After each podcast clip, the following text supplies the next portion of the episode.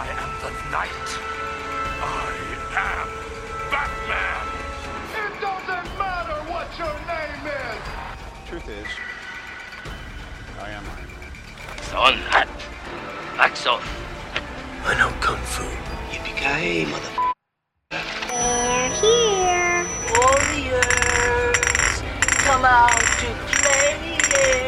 I ate his liver. What we call drugs is selling Full Street Baptist Church. We call us sin is sin, sin. Well, around here, between Normandy and Weston, we call this here a little twin twin twin. Nigga.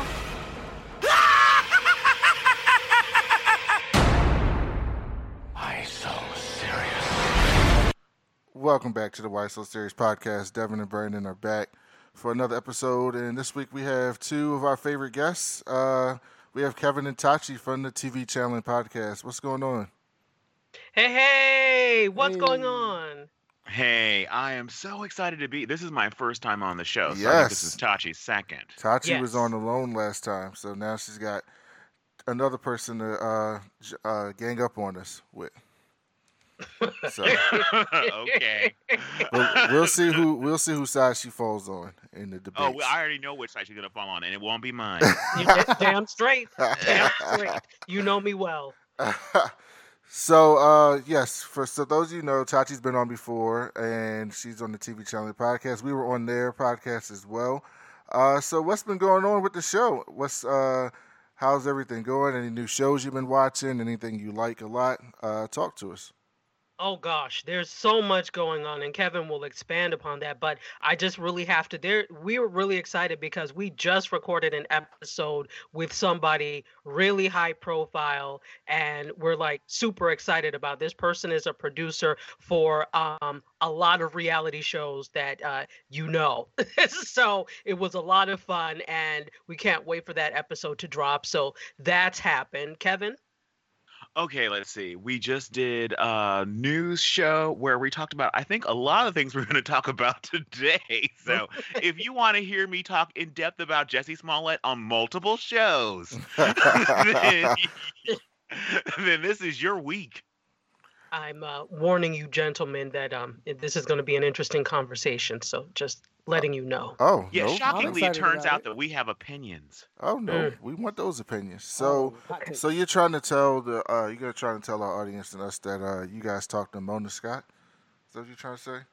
No, No, no, we did wasn't not. Mona But yeah, it was. We were actually talking. We talked to somebody who's Mona Scott adjacent. Oh, Yes. Oh, Mona Scott adjacent. Okay, Yes, okay. yes. Yeah. yes. When we say produce, Tachi actually basically didn't tell the whole thing. As far as in, we talked. She said somebody who produces a lot of reality show, practically all. You Yeah, can't name a major reality show that this man has not been a part Okay. of. Look at the teaser. and You guys we are teasing real good.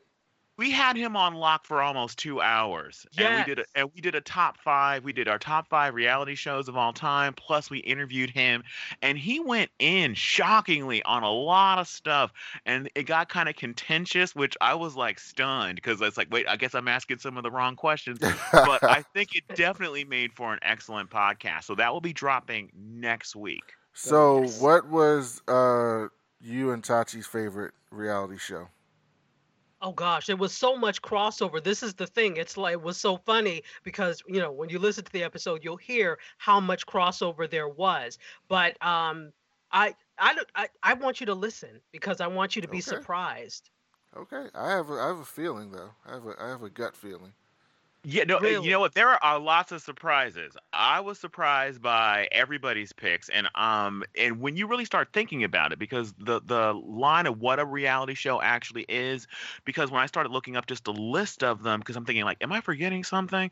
And I was looking at a list, and I'm like, wait a minute, I wouldn't consider that. A lot of these game show type things are considered reality shows, and I Oh, was even really? arguing, Yeah, I was even arguing with our guest about like. No, American Idol is not a reality show. It's is, like, yeah, it yeah, is, they're though. wh- a- Yeah. as people are standing on the stage, like holding hands, going like, "I hope you don't get eliminated, Christy," and then they hug. That is not a reality show. If we go back and people are sequestered and we're filming them crying backstage and like making out, then it becomes a reality show. Top Chef, I would say, is a reality show. It's a competition, but we follow them around.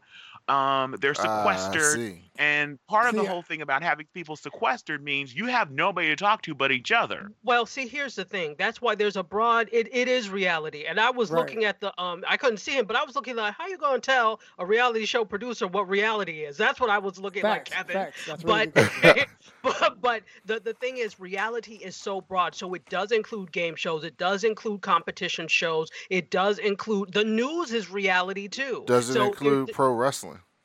Well, you know, you know, Uh, this funny thing is, I actually do. I I don't care if you are a reality show producer extraordinaire, which this man absolutely is, but you can't convince me that Jeopardy is a reality show. Hell It no. is No, no, not. no. It is That's a not a reality show. Reality, see, you all are thinking about reality too narrowly. Reality just means real. A game show, whether it's scripted or not, is real. A So, you know, oh, so, and so wait, Tachi. So under that logic, a football game is a reality show. it really, it absolutely is. It's Get out of here. No, no. Wait, is, Get the- outta is the, here. e- wait, is the evening news a reality show as well? Yes, reality is very broad. You you all. This is what I teach now. Oh shit. Okay. reality okay. is extremely broad. So we've come to know reality in a very narrow sense, and that narrow sense has come to characterize what reality is. But if we're looking at it, yes, the news is absolutely considered reality. If No, these wait, people wait, are wait, wait, playing are- themselves, listen, if these people are playing themselves when you look at the list of characters and everybody is playing themselves, it's reality. Wait, Just are you some serious? Wait, are you seriously saying that my favorite reality show can be 60 minutes? That is what she just said. She just said that. Okay, all right. See, we're, we're having already having controversy already. See, you might have to change the list. You might have to change the list. Lazy to I- change my- the list. my That's list why he's arguing. changed. You might have to add uh, prices right to the top of the list. Exactly. And those reality. prices are not real.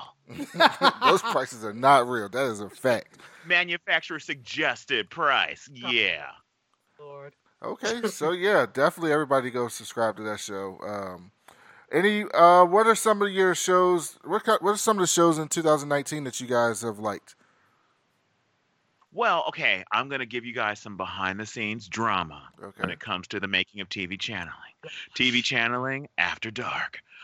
All right, we were supposed to be reviewing uh, The Umbrella Society. Oh, yeah, I heard that was yeah, great. it's One of one of the TV twins watched multiple episodes, took copious notes, wrote an incredible synopsis, and summed it all up in a brilliant fashion, only to find out when we start to record the show, it's like, wait, I didn't watch the Umbrella Society, and so yeah, so Which can means you- that one of the TV twins was not quite clear as to what the assignment was.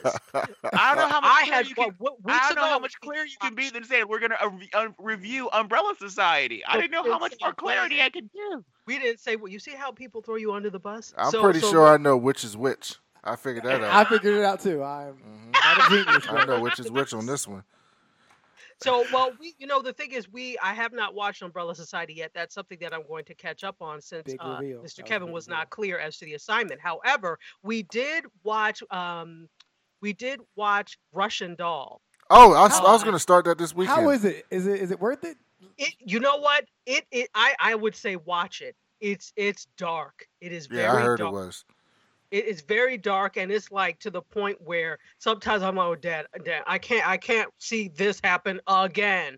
But so it's, it's, it hits you over the head over and over and over. It's a, it's a dark groundhog, Groundhog day. Day. Yeah, that's what it felt like. Have you watched The Passage? Yes, yes, yes. We wa, uh, we d- we reviewed the passage. Oh, you reviewed The Passage. See, I must have missed that one. I need to watch The Passage. I hear a lot of people talking to that. I mean, it's, Talking it's about Zach that Morris, so can it? Can But it- I am completely in uh, empathy. I completely have empathy for Kevin because I I just went through that. So we're doing this thing where we're review we're going back and watching old terrible movies and reviewing them. so we've already done like Green Lantern. We did the Fantastic Four, and then Which version? Which version of Fantastic Four? one is the good? Chris Evans one. Oh, okay. And so we are supposed to watch the Fantastic Four, and we all get on the show, the Fantastic Four, and then Devin's on there, and he's like, "Yeah, I didn't watch this," and I'm like, So "Why are was you the here? Fantastic Two. Yeah, why- Why are you here if you didn't watch it?" I was just gonna talk shit and like I've seen it before. I've never even seen that movie before, so um, What, what, you empathize with Kevin. hmm May thunder rip you in two.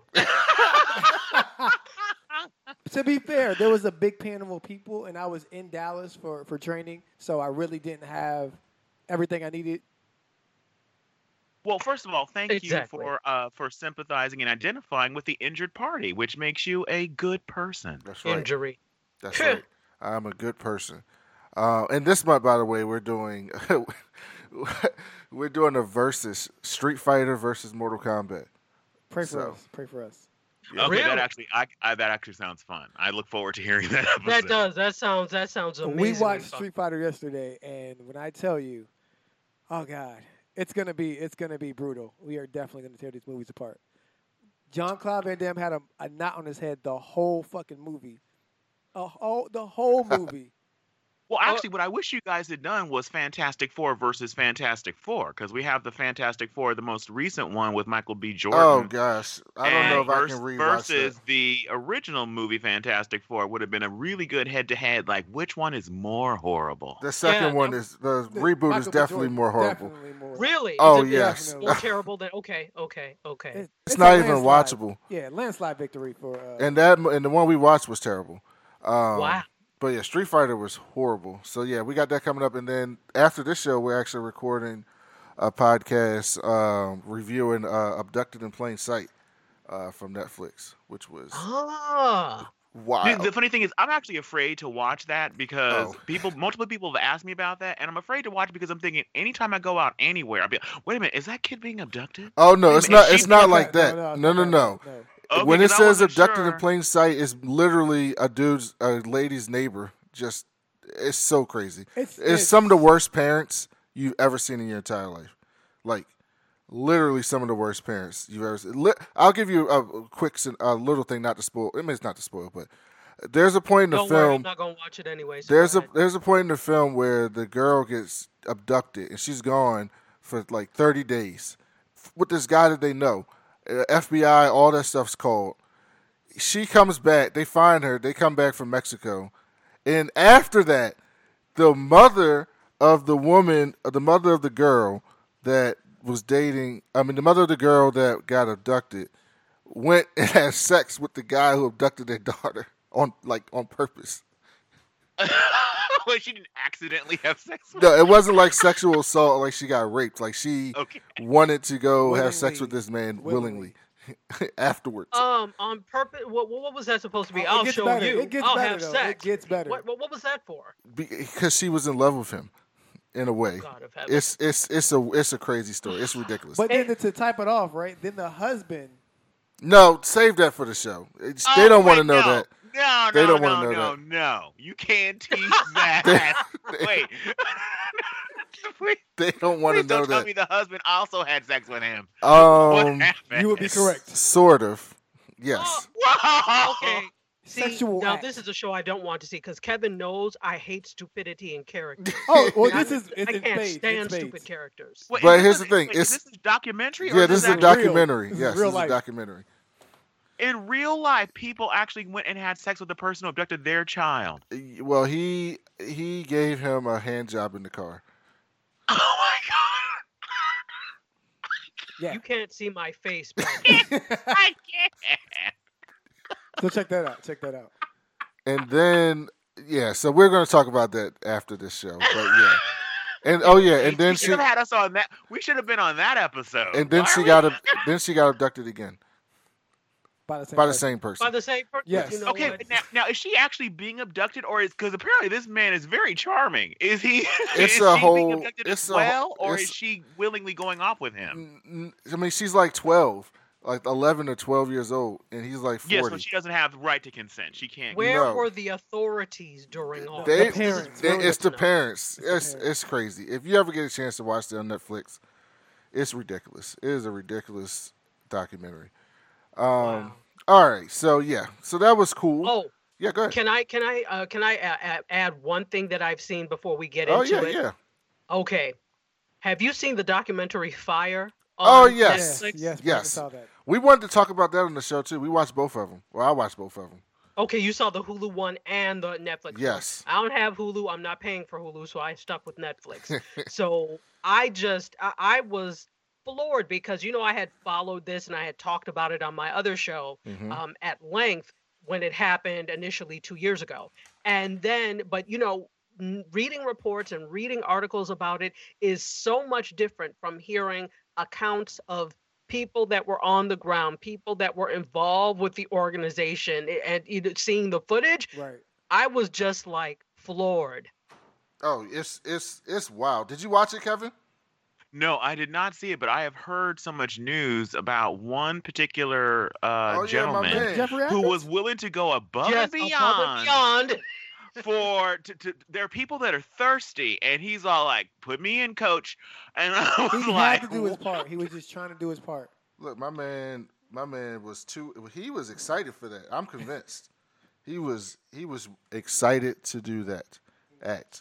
Ready to join Um, the team. Ready to By the join- way, my man's getting. Uh, did you know he's getting his own TV show?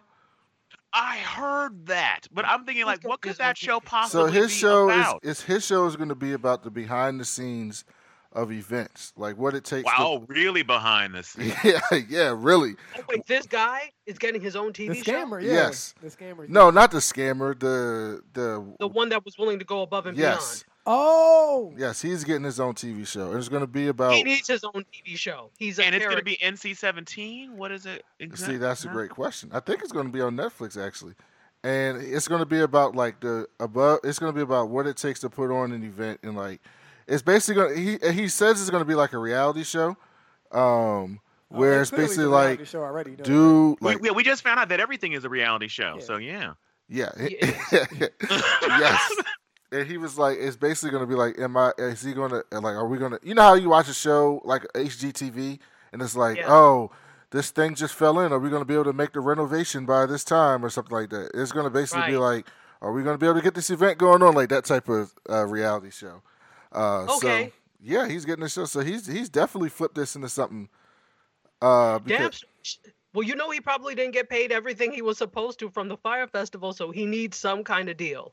Yeah, he wasn't. Yeah, he wasn't. Yeah, I needed I needed clarifi- clarification on exactly how much he was paid because again, the the ability or, or the desire to go above and beyond again, like how much are they paying you? Oh, he wanted. He's trying to get that money. He was trying to get that money anyway. possible. Mhm. Yeah, well, he wasn't. He wasn't getting none of that money. He was just getting water No. for the people. What that wow, he sh- we should actually nominate him for president because that is that is above and beyond. Yeah, that is power right there. Hundred A lot of people let people go very very thirsty. Like, well, I'm sorry, people. Hope for rain. Do a rain dance, somebody. Mm-mm. yeah, not me. Uh, but Right. yeah, that was that was an interesting doc. But abducted in plain sight is even more ridiculous than that, and that was ridiculous. Uh, those fire festival documentaries. Um, Wow. All right, so I wanted to talk to Kevin and Tachi about the Oscars, which is this weekend, um, and see what they're looking forward to and some of their picks. So uh, let's start at the top. Um, best Picture, we have Black Panther, Black Klansman, uh, Bohemian Rhapsody, The Favorite, Green Book, Roma, A Star Is Born, and Vice. Have you all seen most of those films or any of those films? All I I- have seen in that list is Black Panther. You didn't Oh, see really? Black Klansman? Oh Wait, you saw Black Panther? Good for you. Yeah, I saw Black Panther. I haven't seen anything else on the list. Wow. I saw Black Klansman. I saw Black Panther. Um, Wait, so you only watch movies with the word black in the title? Mhm. I Damn see, straight. I see what's going on here. That's it. That's about it. Um, yeah, I haven't seen. I haven't seen the rest of them yet. Vice Um, although Roma is on um, Netflix. Netflix. Yes. So I do want to see Roma. And if we're asking about picks, that probably will get Best Picture. I'm, It's I it's great. yeah, okay. I, okay. I haven't seen it. Uh, I just is, is it in a different language? No. Yes, it, I, don't- Yes. I I do not enjoy reading a film, so I that's the reason why I haven't seen it. Good for you. no, it's it's good. Uh, Bohemian Rhapsody should not be there. That movie was not good. Um, it's one. It's just because of the transformation of Rami Malek. Yeah, I Rami. Malek was amazing. He deserves Yeah. the lead actor nomination, but that film was a mess. Like that Mm. film was a complete mess. It was. It didn't go into any depth. It didn't really explore anyone. It- they never had any arguments. Every the only every every character in there was benevolent except one dude that like supposedly like brainwashed Freddie. It's just it's it's basically the the Queen members, surviving Queen members, had way too much input on the film, and they basically just made themselves look great and didn't explore anything. And so, and it's not really about Queen; it's about Freddie Mercury, but it doesn't go into any depth about Freddie Mercury. So, uh, well, also, didn't the movie have two directors? yeah, Bryan Singer just left in the middle of the film, just just up and left. Did Uh, he le- he le- did he leave or was he fired? This he left this one. Uh, Okay. Red Sonja is not coming out, and uh, that was supposed to be his next film, and they are like, "No, we're not doing this with you, buddy. Not after those allegations." Um, Uh, oh, but, but now, no, don't. That's you're being a little generous about how dirtbaggy these people were. They were supporting him literally like until 15 minutes ago, Yeah, and then yeah. finally they were shamed into Yeah, into cutting him from basically. the project. Exactly. After like 800, after it was revealed he's been sleeping with like 800 teenage boys for God knows how many years. But the funny thing is, people knew about these rumblings with Bryan Singer for a long time. There- Nothing. This isn't new stuff. This is. I mean, I guess it's new to the like the details, but there's been like there's been rumors about this for a while now. At least I've known about it for a while. No, all of the me sadly, all the Me Too allegations against all the big people that have come out, everybody in the business has known. I mean, uh, there were there were jokes uh, about um, oh my God, who's the original Harvey Weinstein. Harvey. They were jokes on award shows about Harvey Weinstein, about about the fact that he was a perv and that you had to put out to basically uh, uh, be in a movie with uh, of his. So people have known this. People knew about Kevin Spacey, about how much of a dirtbag he was. But as long as you were making money for us, we will look the other way. Yep, didn't care. So uh, I enjoyed Vice. Out of that, like Vice was Really good. I enjoyed it. that's that movie was great. Really? Uh, Okay. Oh yeah. If you get a chance to see that, you should go see Vice. It's Definitely. it's pretty good. It's really good. And like Christian Bale, essentially he turns into Dick um, Cheney. Dick Cheney. Dick Like, Cheney. Literally turns into Dick Cheney. Um, so it is incredible. Sam Rockwell is really good. As, as, as Yes, I mean Sam Rockwell was all right, but He was good. I mean, he he he, seemed he like got okay. guy. But we'll get to that. But he got a Best Supporting Actor nomination, and he absolutely didn't deserve it from that film. No, no. Uh, Steve Carell was Yes. incredible as Donald Rumsfeld, just absolutely incredible. Really? Yes. Okay. Steve Carell had a really strong uh, movie season. Like, Oh, he was unbelievable as Donald Rumsfeld. But you, if you, the reason why that film is really great is because they don't sugarcoat it. So they don't make it seem like, oh, it's just this thing. It's like, no, these guys were villains. Rumsfeld, um, Cheney, like all of them, they were like real life villains, and it basically shows like what they went through to bring all this executive power to that office. It's it's absurd. and So- what really you leave uh, uh, the movie with is like, yo, this man really impacted the history we have. Like, you leave that like, damn, like one man can make a change. Like, and he fucked up, he fucked us, and it really you can really show the movie shows that. Yeah, it doesn't it doesn't hide from any of that uh, at all, which is really good. Um, Stars Born, I enjoyed that. Um, I thought Bradley Cooper was great. He was actually singing in the film, which was to my surprise. Oh, that's another thing with Bohemian Rhapsody. No one sings at all at any point in the film. It's all they just play the songs. So like they'll be in the studio and like you know working on the song, but instead of like the actors singing the songs, they just play the song, like and have them lip sync it. So it's it's very weird when you watch that. Um, Black Klansman was really enjoyable and it's funny. Actually, it's actually a lot of fun. Really fun. Uh, it gets serious too, but it's actually a lot of fun.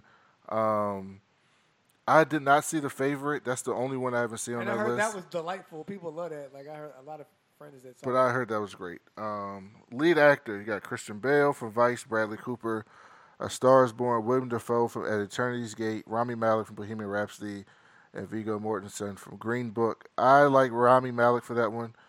Interesting thing, William Dafoe, he was in Aquaman, completely wasted. Did you guys see Aquaman? Did not see Aquaman. Good for you. Good for you. Neither did I. Excellent Again, decision. if I had only known what we were going to be discussing during this broadcast. Oh, Which is your own fault. Your own fault because you didn't check your email. Cat, you no, weren't going to get to all these anyway. it's not a big deal. no, don't don't defend him. I'm I defending the him. I'm here for you, Kevin. to I'm here for you. the Email. Oh, so if I got the show notes literally an hour before the show, I would have been able to see multiple movies. Really? Okay, how about this? Did did you all see uh, if Beale Street could talk? No, I haven't seen it yet, but I know it's still out, so I want to go see it. It is still out. Well, I will. I will be seeing it after Regina King wins for Best Supporting Actress because she's got that on lock. It's gonna Yes. happen. So she was great. I will eventually see it. Um, yeah, Emma Stone I heard was really good in the favorite, but yeah, uh, Regina King was fantastic. By the way, Regina King and uh, another uh, lady in that that film could both get it because they both were really good. Uh, but yeah, that film is super emotional, but it's it's interesting because when we talked about this in our review, most of the time when you see films about like racism or, or racist acts that happen to people, it's more like black torture porn where they just show like all this bad stuff happening to black people. Whereas in this film, uh, they show a lot of the happy times too. So they make sure to show the happy times and the sad times, which is which was really good. Um, so if you get a chance to see that film, definitely see that film. Um, but yeah, I just wanted to get some of your opinions on some of those things. Um, but uh, yeah, of course, you didn't guys get to, to all those films, and there's a lot of films, so uh, I don't blame you. Trust me. Well, the the I thought that when you talked about mentioning, uh, talking, discussing the Oscars, I thought we were going to talk about the controversy of the Academy announcing Oh, yeah, that they were going to be removing several awards from the televised event. They'd be awarded during commercial and then they brought him back. And then they're all like, "Um, we were kidding, kidding." Th- Crazy because I was telling Tachi, it's like, no, four was too little. I, I, there's so many awards. That show is so long, Long. and there's It's so many awards. damn long. There's so many awards that I'm sorry, nobody but people in the business care about. Yeah, nobody wants to Because see these things. When was the last time you, somebody said to you, "Oh my God, who did the sound mixing in this movie? It was so good. we need to go see every movie that that guy does sound mixing on." Nobody. So those kinds of awards need to be awarded at the other event. There is another technical Oscars that where they give out awa- other awards about uh, about technology and behind the scenes kind of stuff. Because honestly, when it, they, that award show, if they put me in charge, would be done with a quickness. Who is the best actor, best actress, supporting, supporting actress, uh, best screenplay, best adapted screenplay, and best animated film, best song, That's best it. score, best director, film. And then Best Picture. picture, and we're gone. Mhm. Good night. First I- of all, take it off the air. Put it all online. And nobody people are tired of it. People show up for the Oscars. Like I show up for the end of the Oscars essentially just for Twitter. Honestly, like I just get on there to see what people saying on Twitter, to see all the people who didn't watch any of the movies complain about who won or who didn't win. Which that's always interesting to me because I go to I see like so many movies a year, and I, it's always interesting. You can tell on Twitter like who watched the movies, who didn't watch the movies. Because like I remember, um, uh, like this year, I, I guarantee you, the, uh, there's going to be a lot of people on Twitter who are going to be if Black Panther's not going to win, but No. it uh, and it shouldn't win. It's a great movie, but it shouldn't win. It's not better than a couple of those other No, films. No, it's not. Um, I don't but think it's it's gonna. I already know, especially in the space that I operate on Twitter. There's gonna be a bunch of people when Black Panther doesn't win. They're gonna go. They don't like Black Panther. Should have won, and it's gonna be all. And I'm just gonna laugh because that's really funny to me. Um, Well, you know, I'm sorry. Those are also people who don't understand film. And they don't understand that usually superhero movies don't get nominated anyway. Right. There's a eh, so they they don't understand the way it works. And I'm not saying necessarily that that's right, but in a superhero movie, the emphasis is on action and the superhero and less on the story. In my opinion, Black Panther to me actually has a a, a very compelling story, Mhm. but it is still a superhero movie. And I mean, for that reason, it's not going to get uh, Best Picture. I would love for that to happen, but but it's not going It's to. not better than Black Klansman to me. This No. yeah, but it's not better. Well, Beale Streets Talk should have been nominated. It got snuck. But here's the thing: if I, I like I said this, and I see some other people say this, if Bohemian Rhapsody can get nominated, Black Panther, Black Panther can also be nominated because that film is much better than Bohemian Rhapsody, like in every way, with the exception of like, there's no one in B- Black Panther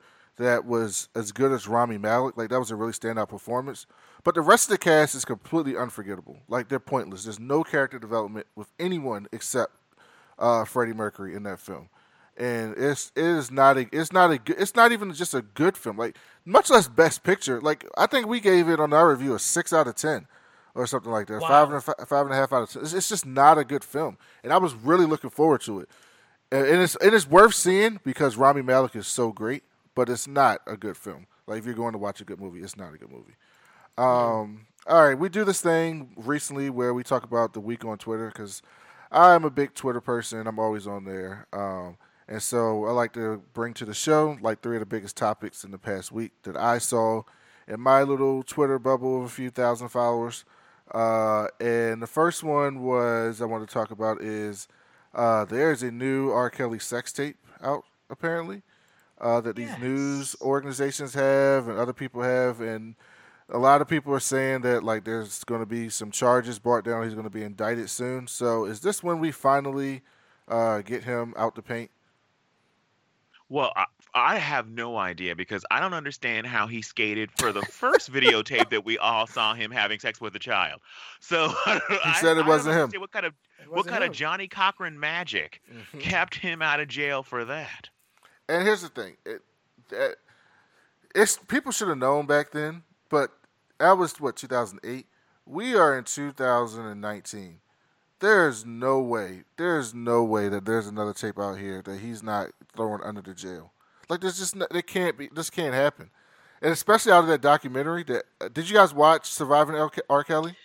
I I saw. I, didn't couldn't. wa- watch Good all for of it. but I you. did see some of it. My mom told me about it, and that was it. My mom was watching it, and I saw approximately two minutes of it. I think his brother was talking, and I tapped out because guess what? I already knew he was this kind of person.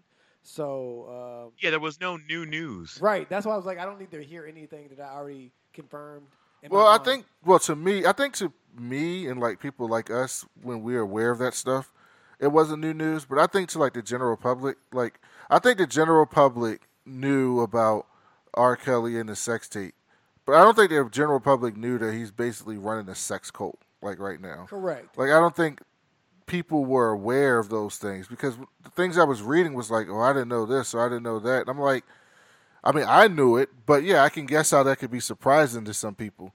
But, But- what about the Aaliyah thing? I never understood how Oh, the yeah. Aaliyah thing How- went down. Yeah. How yeah. do you get out? Well, I was listening to another podcast and he was talking about. He was like, that was basically like the, our parents' generation letting our generation down because They should have said people who were in their 30s and 40s and older in the mid 90s, they knew that was wrong, right? But they didn't, you know, they didn't say anything that. about People it. getting their pockets lined. It was that what I'm thing where you know she's fast, she's you know blah blah blah blah blah, and they just let it slide. Because when you look at it now, like when you actually look at it now, you're like, she's like 14 years old. Like, what is going on here? This is disgusting. Oh well, I can tell you what's going on. There's a and Kevin already knows what I'm going to say. Black women don't matter, even mm-hmm. to our own community. Correct. Mm-hmm. And so we, to a fault, will defend black people, but particularly black men. We will defend them regardless of what wrong they do. So the th- the big thing is not to look like big bad Negroes in front of the general public. Correct. So if something is going on in our community, regardless of how diabolical it is, we will well, well don't say anything because we don't want him to get in trouble, or we don't want we will protect to a fault, to the detriment of young girls and young boys who have been affected by this type of behavior and it's absolutely disgusting so the thing that it, that the reason it's even being thought about now is because of one partially me Too doesn't really apply to black people, even though it was a it was started by a black woman. When we think of Me Too, that's not what we think about. But part of the whole atmosphere of Me Too, that's one thing. And then number two, the sheer numbers of people who have come out to say something about R. Kelly Mhm. in a public forum in, ter- in terms of the documentary that's another thing now you can't deny now you have to start to listen Yeah, the mute R. Kelly movement. one at a time yeah Well, the, yeah. one of the one of the speaking of the mute R. Kelly movement, I, I was uh, to saying during our our last episode, the thing when Taraji P Henson Oh, yeah. uh, posted that thing about that video about you know like wait a minute why isn't there a mute Harvey Yeah. Weinstein campaign like this is a black thing I could not believe it because we defend our community to a fault. It is the same thing when Bill Cosby. They're like, we defend yeah, but black. Harvey No, Wein- no, we defend straight black men to a fault. It's this thing Yes, where yes, that's true. straight That's black true. men uh, want this idea. They want, they don't want full equality. They basically want They want White- to be white white, men. men. Yeah. They want to be white Yeah, men. so- they want to be they want to be the oppressor as, as opposed to being So the it's just- oppressed. But they yeah, don't exactly. want equality for black women. No, so You know what I couldn't believe? Can I say one quick thing? No, I, what I couldn't believe was Chance the Rapper in front of a camera, not a secret hidden camera, camera, boom mic, crew, said that well he didn't believe the R. Kelly allegations because they were coming from black women. yeah, I was like, wait, d- uh, my guess is you had a black mother. no, no, no, no. Okay, that okay. That quote was taken a little bit out of context, from what I understand. Because I, I looked, I um, Jamilah uh, Lemieux, the person who did the interview, was talking about that quote, and I think what he was, according to her, and she was doing the interview, what he was saying was.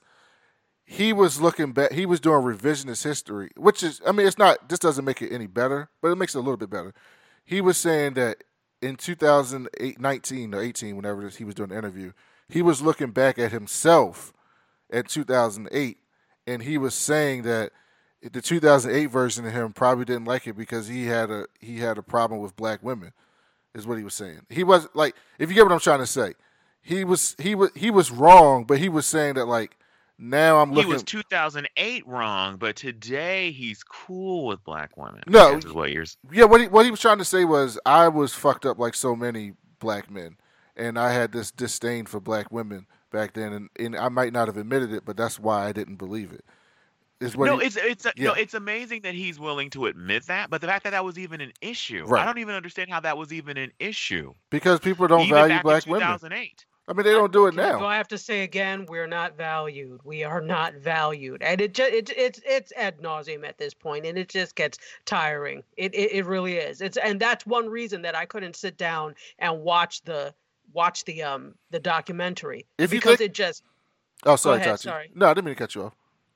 I was just gonna say it. Ju- it just really hits home how how l- lack of value you what the lack of value is on you as an individual in this society. So you get tired of seeing that all the time. Right. Yeah, if you look no, but back, what, what, what- to me the important thing is that that it, it's going to take women are going to have to lead. So it's like the, I think that sadly, I think that black women are going to have to work on purging themselves of the internalized uh, misogyny and get that out because I need if nothing else, if if men aren't going to stand with women, women have to stand with other women. yeah, but it doesn't That matter. always seems really rough when they don't. But people don't listen to women either way, so it, it's really not going to make a difference. It's just like the civil rights movement, essentially, in a, in a uh, similar analogy. Like black people can cry about racism all they want, but until there's some white people who are sympathetic for black people, that's the only time something's going to change, no matter how much you want it to change. Uh, Think about this: uh, the erasure of black women. People, when they talk about the Bill Cosby, right? There's a bunch of black men who go, "Oh, it's just white women who want to take the man down." There's, Oh, there's these white women who are lying on him, but there were a ton of victims that were black women. They just erased them, like just Yeah, com- oh yeah, Beverly Johnson. they just Beverly com- Johnson. yeah, it's- they're Mm-hmm. just completely erased out of the equation. It's essentially these white women are lying on Bill Cosby because they want to take him down, completely ignoring the black women that were affected and abused by Bill Cosby. And because to them they don't matter. It, it's just like whatever. It doesn't matter. And, and also the luna- the lunacy of that whole thing about Bill Cosby was it's like wait so now is when they come for Bill Cosby they want to come for Bill Cosby in the late 2000s Now, they've been uh, the get him 2000 uh, the teens it's just ridiculous the the man was at his height of his power in the 80s so that was the time to try and take him down the idea that there's somebody like you know itching to bring down Bill oh Cosby yeah, now yeah, yeah, because he was trying to buy NBC. Don't forget that. Right. Right. Um. Yeah. So People yeah. really so hopefully R. Kelly is uh going to get taken down like the rest of these dudes need to. Um. Jesse Smollett. So yeah. So I didn't say anything about this on social media because I was like, there's a lot going on here, and I'm just not going to jump in on this at all because I don't know where this is going to go. And so the most recent uh, things that have come out is apparently there's leaks that are saying that he paid these two brothers to commit this act against him for what reason? No one knows yet. but they even said that they had a receipt of the for the rope that was used to choke him, and it was um, with the name of one of the people of those brothers. So, uh, yeah, go ahead, Kevin. or Tachi. Okay. So I don't even know what to say about this. All right. I Because you can see he is itching. Oh my God. All right. You just let me out the gate. All right. So there have been problems with this from jump. Um, I have another uh, podcast where we talked about this, and my co-hosts were like, "It's too early to discuss." I'm like, "No, it's not," because there were there were things that were that were fishy right off the bat. So there are death threats sent to uh, the, the the to Fox uh, about Jesse Smollett threatening to kill him. Fox was like, "We think these are credible threats, so we're going to pay for security to follow you around." And he's all like, "No, I'm good." So that's one thing. You're just a badass. You don't care if somebody's trying to kill you. so what's the smart thing to do after that? Oh, I don't know. Go get a sandwich around 2:30 in the morning by yourself, walking the streets while people are trying to kill you. And then when they do try to kill you and you're all shocked and they're yelling MAGA at you, then when the police are like, "Oh, well, having a access to your cell phone might help us catch these people who, you know, yelled homophobic and racist things at you." And he's like, "Oh, you can't have my phone." Well, can we have phone records to try? No, I'll get back to you. Then he gives them redacted phone records. hmm So yeah, it was fishy literally from the day this story came out. It did not sound right. And even to this day, here's people. They haven't. They still denying all of this, but I do remember that um, his official. I, I did see someone leaked or the statement that he gave to the police. Uh, he never said anything about the MAGA hats. That was just something that was in like somebody added editorially, which is interesting. So to me, this whole thing was weird from the beginning because I don't know who to trust in this situation. Like you can't. I'm not trusting the Chicago PD. I'm not trusting them. And then also, this situation sounds fishy to begin with. So I don't know. I didn't know who to trust. Uh, Tachi, what was what was your take on all this? Yeah, so initially when I heard about you hear about it, it's like, hmm, okay, you hope he's okay. But then when details started to unfold, and let me preface this by saying, I hope to high heaven that this is not some sort of hoax. Uh, let me just preface it by saying that. However, I got the same feeling inside. Remember when that white woman Susan I know what you're gonna say. Yes. When Susan Smith, um, you know, she tried, she drowned her kids in the car and Oh, said yeah. that it was some, uh, that it was a black man who did it. And then you saw the composite and it was like a caricature. And the black man had on a lumberjack shirt. Guess what? Black people don't wear lumberjack shirts. So that's when I knew right away she's lying when she just, that description was a caricature. I got that same feeling after I heard this story. And I really, I don't I I don't want him to be lying. I'm hoping because this means so much more for people of color and LGBT people um if if he is lying or if this is an elaborate hoax because Right. then when we are telling the truth and we are crying about our pain you know we're seen as crying wolf they already don't want to believe us about our pain Mhm. so don't give them a reason really not to believe Right. Well, there's another issue with this. Okay, so are we supposed to believe now that these brothers are lying for what? What would they be lying for by uh, in implicating him? Because they're still saying that they had something to do with this in implicating him. And Yeah. the another thing that makes this whole thing fall down is this. Initially, Jesse Smollett's uh, people were saying that he did not know them. He had no, he didn't know nothing about them. He's following one of them on social media. Right. They worked on the And he show. w- And they work on and the show. yeah, and, and we're on the show. Another coincidence, and also his personal trainer, uh, one of them. So all of that shows a lot, and the idea that the, that he his attackers were supposed to be white.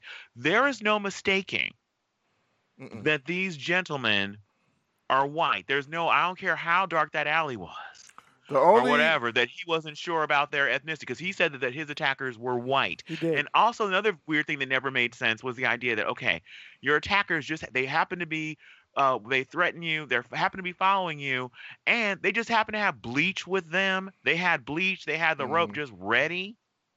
Yeah, the only thing about this that I can find plausible is that they're lying to save themselves. That's it. But even that seems a little far fetched at this point. But I could imagine if I like if I did that and I said, "Oh, I didn't, you know, I wasn't trying to hurt the guy. I was just we just did it because he paid us to do it." Like they could figure they could get that away, but it seems so obvious. You can follow a money trail. If they're this stupid, if he was stupid enough to buy the rope with a credit card, then I can't imagine that a money trail is not somewhere here. So Is it is it sad that I don't really care? no, I mean at this Well, no. I, well, the reason why I'm I out. care is because of what this is ultimately going to do. The idea. This is this this story. Sadly, is a Fox News wet dream come yeah, true. I mean it's already been there. Yeah, so Well, I- I mean, him th- just handing them that on a silver platter disgusts me. And uh, like Watachi said, I want to say this too. Uh, God, I hope I am wrong. If it turns out by some twist of fate that this is all true, I will be thrilled to not have this be something that they can basically throw in our face. And the next time somebody gets attacked or whatever, that uh, that uh, they can bring this up because this will be brought up forever. Well, let me tell you why. And, and when I say don't care, I'm not saying that I don't care that he got attacked or allegedly attacked or whatever the case is. That's not what I mean. What I mean is that how many problems are there in Chicago on the streets of Chicago that this now has taken so much shine for it? You know how many people get killed in Chicago all the time and nothing is done? So, mm, because this guy is on Empire, that, and again, I understand what the implications are. So say this was a real thing. Obviously that would be terrible to be added in with all the other terrible things that happen in Chicago. It should not be a huge thing because it's Jussie Smollett. Well, the, what made, what made it a huge thing isn't just fa- isn't just the fact that it's Jesse Smollett. It was the trigger thing of saying that they were yelling as they were as he was being assaulted. That like this is MAGA country. That is Right. what put it over the top. That was what brought uh, brought it brought it into the, into the political sphere And I understand as understand opposed to just a straight hate sphere. and that's also And what made people think it understand was fake from the beginning. Like in the beginning, I never want to be. I'm never going to be that guy where I hear somebody say something happened to him and I just immediately think it's fake because right. I think that's problematic. But to the people that were like that, that was that was it. It was like this seems because a lot of people are like, yeah, I can see some racist, homophobic, Trump supporter like attacking someone. I mean, because we've seen hate crimes rise since Trump has been in office, but the way it was described in the initial reporting of this was it was like every check mark on the racism attack. It was like the noose, the MAGA hat, like white, like bleach. the bleach, like the it was. bleach. It was like every checkpoint. What so is people, the bleach for? Am I am I am I the only person that not knowing what the bleach is for? What's the bleach Well, for? the idea is that basically that uh, to make him like like white, the Mm-hmm. the whole idea of bleaching you that that this is MAGA country. Another thing, another thing. Uh, there's a lot of places that could be considered MAGA country. Chicago is not It's one not of those places. Big. So if he was attacked in Nebraska or something, I'd be like, yeah, okay, I believe that. But no, in Chicago, it, why? the- And the fact that he would even take the time to say this is MAGA country, all of it doesn't make sense. And again, if he, when him saying that he didn't know these guys that, uh, but these attackers, and then it being proven that he was following them on social media and actually worked with them. The there's you can make the argument. People are making the argument just because they were extras or whatever on the show doesn't mean he knew them. But the Yeah, coincidence that the But, yeah. coincidence that he just happened to be following one on social media and one apparently was training him for a music video and the idea that they would be lying to by by, by saving themselves by claiming that he asked us to attack him is still saying that you were involved in this situation Yeah. so i don't believe that they are lying and the fact that at least if you're going to pay people that's another thing jesse if you're going to pay people to stage a racist attack pay some white people Yeah, why would you pay it. two black men to is Black History attack you in Black your so-called racist attack? And an- another thing, and I'm almost done, is the idea that coincidentally you happen to be attacked. There are cameras everywhere when you walk on the streets. He happens to be attacked in the one place where there's no camera that can get a shot of the brutal attack. Then he said that the the attackers ran away after attacking him. We have no footage of people running in the night. The streets are empty. So we'd have footage of a couple of guys running. No, there's no footage of that. We have the two shadowiest figures. As I saw, they when they released that footage and they showed these shadowy figures, that's all they had. You can't see anything. I'm like, is that me? Am I one of those two guys? I mean, it was ridiculous, absolutely ridiculous. Yeah. Let me go back to what I was saying initially. I get all this, fine. Okay. Chicago still has an issue with violence, and I don't think that though you don't want this to be, and I understand the political uh, uh, implications, I understand it's bigger than that. There, there, Jussie Smollett is not more important than the many black people who are shot, etc., in Chicago all the time. That needs to be addressed too. So I understand, so I don't need it explained to me what the implication is. But what I'm saying is, how terrible is it that this happens, stuff like this happens in Chicago all the time, and now this is the one time that everybody is um, uh, focusing on it. That's all I'm saying. Right. Oh well, I was. I just want to make clear. I wasn't trying to mansplain to you about. No, about- I'm not saying. I'm not saying. I'm just saying I don't need it explained because I understand what the implication is. But I also have seen for donkey's years what happens in Chicago, and now somebody cares about the violence in Chicago. Okay. Well, first of all, well, if nothing else, Jesse Smollett proved how incredibly safe Chicago is. Because would I go out at three o'clock in the morning go get a Subway sandwich? Would I or, or what I call Postmates? So he apparently he thought it was perfectly safe to go stroll while there were death threats against him. That's Which how safe Chicago is. Yeah. Mm. Yeah, this whole story is. I don't think it's ended. I don't think we've seen the end of this.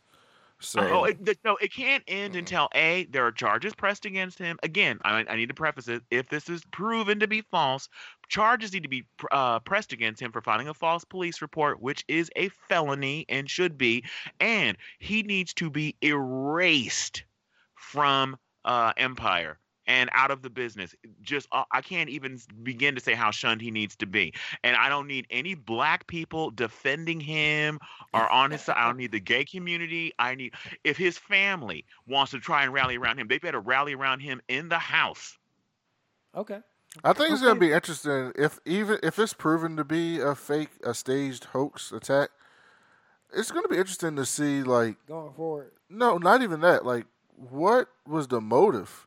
Because I Now, don't. some That's people are some people are claiming that he was in danger, that his his character was in danger of being written off the show, and this was designed to uh, get him in the news and get him sympathy, and that's why I think that's to me the reason why I believe that is the MAGA thing especially is what's going to have like a, like a lot of people in Hollywood, not everybody, but a lot of people in Hollywood are you know are Democrats, uh, they're Liberal. liberal, and the idea that they would all rally around him. So even if he got cut from that show, there'd be other people to re- embrace him and give him jobs, and he he would basically become you know some kind of martyr for the cause. Yeah, but I don't think he uh, was going to have any problem getting the job.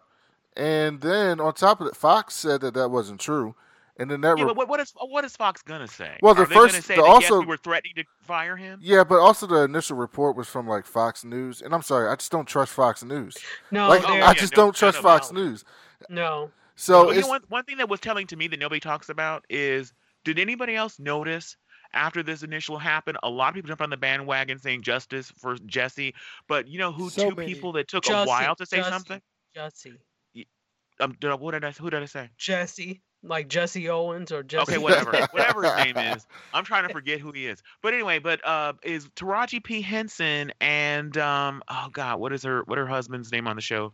Oh actor? Terrence Howard. Terrence I mean, he Howard. wasn't going to say Howard. nothing anyway. They did not jump in a minute. It took them a minute to actually say something and release a statement saying that, like, you know, we're saddened by this uh, uh, uh, horrible attack kind of thing. well, Taraji was was a- just coming off her. her, her whole thing with the R. Kelly thing, so she was just trying, probably just trying to stay quiet. She's like, I don't want no parts in any of Just this. be quiet. Uh, say nothing. her she had a movie coming out. I already had Erykah Badu in it, who was just defending R. Oh Kelly. yeah. So, like Erykah. They were probably Don't just get- don't like, get started on Erykah. yeah, they were probably just like, you know, we going we need to stay quiet right now. um, I don't want any controversy at all. Uh, What's the name of that movie? That uh, what men want? What men, what men want. How's and it- uh, how's don't it get me started on the uh, even the even the premise of that movie Yeah. is like she gets magical powers and she can she can see what men are thinking, as if you would need the powers of mind of mind reading to understand what men want. correct, correct. Uh, men can be men can be um they uh, men put on this facade like they're so straightforward, but men men really do have doubts and stuff like that. They do those things. I, I heard the movie was good actually. I heard it was surprisingly good because what women want was good. Mel Gibson. Right, right, and that's a a reimagining of Yeah, what it women was. want. Yeah, it was a reimagining of it. I I saw some reviews of it, and people said it was their word was like surprisingly good. Because Great, and I can wait till it comes on Netflix. I had no hopes for it. I'm not going to see it in the Yeah, theater. I was gonna ask what Uh, the numbers but were. I just heard it was good. Uh, okay, so that's Jesse Smollett, and then the last thing was in my nerd space. There's a bunch of white dudes who are really angry about Captain Marvel right now, like really angry, and it is funny. And Brie Larson is like trolling them on Twitter, which is hilarious. And so, like, one of the things they're mad at is they're doing so. If you guys remember during Black Panther, they did this thing. They had these GoFundmes. So, like, these different uh, organizations for inter, like different inner city or, or organizations could like rent out theaters and take a bunch of kids to go see Black Panther. Well, essentially, something similar is happening like that for women. So, there's a bunch of like different organizations across the country that are like raising money to rent out theaters to take like little girls and elementary school girls and middle school girls to go see Captain Marvel. And Brie Larson is like participating in them, promoting like whenever she sees one, she'll promote it on her Twitter and stuff like that. And so she's getting attacked by by these white men, and they're like they're basically like this movie's trash and you're trying to artificially boost the sales and and I'm just like, why are y'all so mad about this movie? Uh, another guy was like, uh, like they they had this big thing on social media um, where these guys and this thing these things got thousands and thousands of retweets, where these guys basically were like, she's not smiling in any of the scenes in the trailer, so they photoshopped smiles on all the Captain Marvel posters and the different scenes in the trailer to make it quote unquote better. And then recently, there's this thing. This guy named Ethan Van Sciver, who's this, uh, he was a artist for like Marvel and DC, and he basically got blackballed out of the industry because he's like super right wing Trump guy, and uh, he calls everybody SJWs, and he's mad that women don't have huge boobs and small waist anymore in comic books, and they're and they're they're all covered up. So now it's this whole thing that like her suit is covered up, and she's not showing her boobs and stuff right now. So. Uh, have you guys seen any of that? And like, what do you think about what's going going on with that? Kevin. Oh, I was gonna see. I was gonna let you speak first because I because I shockingly have a few things to say. um, no, th- this is so shocking to me. I remember hearing a quote somebody saying how when you have always had everything, having just anything taken away from you feels like oppression. Because I couldn't understand what why the energy and the the the rage that these guys have with anything when you change anything a character that was uh, all these characters that are white so basically before 99% of movies were about white people. Now it's 98% of movies about are about white men. And that is just like oppression to them. It is so, it is so disturbing to them. And the smile thing is particularly weird. It's just Mhm. again, uh, please show me on any of these guys Twitter feed where they're basically going in and making of uh, Chris Evans smile They're not. in in ads. They're they they're not. So it is it is beyond sexist and crazy. And one thing that always has been a pet peeve of mine. This I noticed this as a child. It's just like I always was like with Wonder Woman. Like, wait a minute, if you're gonna go fight crime, do you think panties and a bustier is the best possible outfit you could wear when you're gonna be doing battling the forces of evil? Mm-mm. No. Mm-mm. That's the mascarin, you know, uh, bustiers and uh, underwear, you know. So hold Yeah, but that was that was on a tropical island, so that makes sense that you were- we were all just wearing panties, everybody. But not when you get not when she's in New York and stuff. What never made any sense. Yeah. you saying it's Chachi, what did you uh what do you think about this? Have you heard of any of these things going on?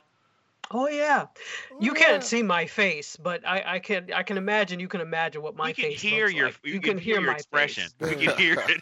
Very Abso- expressive voice. absolutely. Very expressive voice.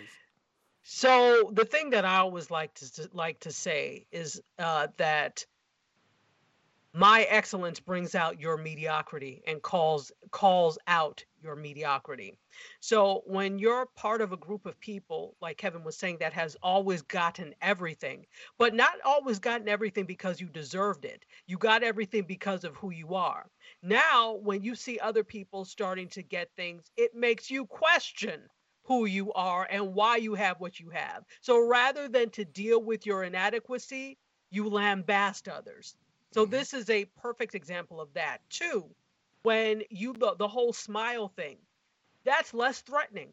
Why? I mean, you could look at that in terms of uh, back in the day when they uh why black people are always relegated to comedic roles why um we always had to be happy and smiling and you had this happy negro thing because somebody who was smiling is less threatening and not coming after your lot in life so that's where that whole uh smile thing comes from uh I think we have allowed for too long for people to be comfortable with status quo.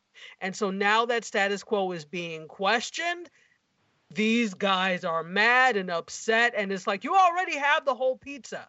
I just asked for one pepperoni and you're mad over that.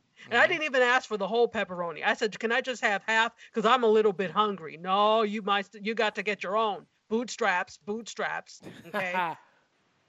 so they, they. I think people are tired of it because it's like, again, you can you can look at the the parallels in the workplace. You can look at all these. I could just speak uh, from my experience in the academy, and I mean, we've all worked at places where you're like, I'm sorry, what? you know, where especially like where I am um, in the academy, black faculty, especially black women faculty, are working 50 million times harder because you feel like you have something to prove and Mhm. then you have a you have some white male faculty even though the academy is supposed to be this bastion of of of freedom and expression. No it's worse than corporate america. And so you have some uh, status quo white male faculty that will make you feel like your research is less than etc so when you start to make some inroads they're scared. Oh I, I, I can't just use the same slides I've been using since 1972. Now I actually have to do something for the students. You, you see what I'm saying? So it this this is just a, a, a metaphor for all of life, for a lot of life. So they're scared because they're starting to lose ground. That's all that is. But you know, too damn bad for them. yeah, too bad. And I can't wait for it. Comes out next month. Looks amazing. And they're gonna be so mad when it gets great reviews. You know, it's similar to what happened with Black Panther. Like I remember Black Panther was going no, even more recent example in uh, Spider Man Into the Spider Verse. It was at hundred percent on Rotten Tomatoes. It's a fantastic film. It was my favorite film of the year. Uh, any film, not just animated. And everyone was giving it great scores. And then of course, this this one dude who works for like the um who's he write for? Like the I think it's the National Review or the Weekly Standard, some Republican um, paper. Of course, he gives all these films a bad rating, and he comes out and he doesn't get he gives it a rotten score. And I'm like, no one would think this is a rotten score unless you just don't like that it's the Black Spider-Man. Like that's the like that's literally the only reason. And so it's it's one of those things where these people are just angry, and I enjoy trolling them on Twitter. It was re- like, do you were you guys on Twitter? Do you remember that Gillette ad that came out a little while ago? Yes. God, yes. And yes. so I, when that came out, I was on there, and I, uh, I I clicked on the ad, and then I clicked on the comments, and I just started like retweeting people and making snide comments towards them about their comments, and they're just like, "I'm not getting my raises from here anymore. You lost a customer. Uh, you're demeaning all men. Blah blah blah." And I just watched this. I'm just like, how fragile is the male psyche that they can watch this and just be, and they turn it into like people are against all men and the, this I can't get this product anymore. And it, the whole they were basically proving the commercial correct. And you realize that there's so many people out here that think this way, and it's so so sad. But I, in order, on, wait, wait, but I want. Wait, no, can I say something real Yeah, of quick? course. The the the the the Gillette ad was anti-bullying, and anti-misogyny. So if you are a bully, then you feel like you would feel attacked because yes, you are being attacked. Your behavior is being Exactly. attacked. So that's why they came out and they were so angry. Yeah. And one other thing about the idea, they actually I saw uh, I saw like uh, uh, uh, some tweets where their guys were like flushing the putting the uh, Gillette razors in the toilet, and it's like you know you can't flush a razor, right? I just just so stupid. It reminds me of the people that were like burning their Nike gear because they were mad about Colin Kaepernick's. Uh, Oh ads. yeah, like homie in the in the store in Colorado. in Colorado. Oh, that- nothing made me happier than the. Fa- oh, I'm so sorry for you. That's too bad. So That's too sad. bad. Really don't get a two that damn your store Yeah, I'm so because sad. of your bigotry. But, but this And- shows you how irrational people that are misogynistic and bigoted are. Mhm. The fact that you would waste your own money, burn your own money, you might as well burn your own house down. They would burn their own house down because of that hatred. How stupid are you? And yes, I'm saying it on live radio, whatever. You're stupid. Yeah, You're ridiculous. damn stupid. The fact that that shows how much your hatred has a hold on you that you can't control yourself. Really? Yeah, Go sit down. Nothing made me happier than to see that. That Loved it. That made my day. That, Uh, and that- also that ad was incredible, by the way. yeah, oh, it was, it was incredible. great. It was a great ad. And you know, the, this is the other thing. Uh, the, in terms of the money, you're flushing razors. So now you're messing up your plumbing. Okay, in your your house, you have to pay to fix it because you don't want to use Gillette razors. Stupidly, because some for some reason you can't throw them away. And here's the thing: you're not hurting Gillette. They're like, "Oh the hell, well, witch." Yeah, okay, Spe- sure. Other people are still gonna buy from us. Mhm. Yeah, You you, are and, and also and, and also their sales are going to go up, just like what happened. People were, pre- were predicting the end of Nike, and Nike sales went through the roof. Okay, but you have to understand who buys Nikes. You have to understand who buys Nikes. People of color, particularly black people, are really the high. If you look um, proportionately at their numbers, people of color buy Nikes a lot. So the fact that um, a, a couple of racists were going to stop buying Nikes, they were like, whatever, witch, because we still have this community who's going to buy. You don't make us. Yeah, They- Nike, they're not Nike dumb. sales Nike's went not through the roof. dumb. No, no, no. Yeah, and I, I I shave electric, but I bought some Gillette razors just like b- b- being part of the resistance. I'm like, all right, yeah. And they okay, I'll put- completely erase women again because you know, one, a lot of women do do the shopping for the house and they pick up razors and they may see that commercial and be like, oh yeah, I'm gonna get my husband Gillette. And two, women shave and so they may buy a Gillette razor. And it's not the largest part of the population, but if you can get an increase in that to counteract the the loss in the misogynist people, then you're good to go. So Gillette didn't care. And one of the stupid things that I will I want to tell, speaking of what Tachi was saying, calling people stupid. One of the things I'm going to let you people know that are probably dumb enough. I don't know why you're still listening to this podcast, but if you happen to be somewhere where you can't turn it off and you're an idiot, um, when you go and buy those store brand and other off brand uh, razors, those were also made by Gillette. Gillette. yeah. They just don't have Gillette's name on them. So they're That's still going right, to get your dumbass. money. They're still going to. I saw some online razor company, and they were like, "Clearly, Gillette doesn't like men. Come, come buy our razor. We care about men." I'm like, "This is the this is the marketing campaign you want to go on? This is not. I don't think this is a great idea, buddy." Uh, but yeah, that was that was that was funny. All right, so before we get out of here, let's get into some of these news articles. Um, Marvel and Hulu uh, set four show animated slate. So a lot of people know that the Marvel shows that were on Netflix, Daredevil, Punisher, Luke Cage, they've all been canceled. Oh Uh, wait, this just in. They also just announced today that they've canceled Jessica Jones and The Punisher. Yeah, they're all getting canceled. And we I knew this for a while gone. because uh, one, Disney Play is coming out, so they're going to move Mm-hmm. it to their own streaming service. And two, they wanted to tell some different stories. And so one of the stories that they're going to do is um, they're going to go on uh, Hulu and they're going to have a MODOK series, which is going to be hilarious. Uh, Tigra and Dazzler, which are mutants, and X Men, and Howard the Duck, which is ridiculous. If anybody's seen that movie Howard from Duck the eighties, everything. Um, and they're going to be uh, they're going to be similar to like Adult Swim style animation, so it's going to be more adult oriented. And not to mention with the Disney Plus, they got um, Loki and Winter Soldier and Vision uh, TV shows with the actors from the movies. So a lot of people are worried and they think this is a bad sign for Marvel, but it's it's not actually a bad sign. It's just that Disney's decided they want to. They also own fifty percent of Hulu, so you know, it makes sense that they would move their stuff to Hulu and their own streaming service as opposed to Netflix. And Netflix doesn't need it because they have plenty of original content. So they don't need to pay for the licenses to do these other shows. The Runaways on, on Hulu was really great, so they're doing really good. Uh, Cloak and Dagger was on uh, Freeform, and uh, it was okay, but there wasn't anything to talk about. But uh, Runaways is definitely a hit on Hulu, so uh, I definitely think that uh, the future's bright over there. Yeah, absolutely. Is there any is there any hope of getting some of the shows like Luke Cage and Jessica Jones back with the original cast, the the members that were on the Netflix version? Yeah, it's a possibility. Making, making it way to uh, to Disney Play or to Hulu. Yeah, it's there. There there are some rumors that there may go on Disney Play, but I think I think what they are thinking about doing is doing something a little bit different. Um, I think they might have thought they went as far as they want to go with those, but the actors have said that they are still in talks with Disney and Marvel. So I would imagine either you're going to see their shows come back or you're going to see them in other forms of other shows. But I don't think all of them are going to be gone, especially like uh, Jon Bernthal as Punisher, uh, Krysten Ritter as Jessica Jones. Like they are they are really really good there, and I I don't expect them to be gone forever. So um, we'll see. I don't expect anything in the next uh, six months to eight months, but they still have another Jessica Jones series that's coming out, um, and that's the last. It's already been in production, so that's the last one. Uh, that's the last uh, Marvel Netflix show. Whenever that comes out, I think sometime at the end of this year is when it's supposed to come out.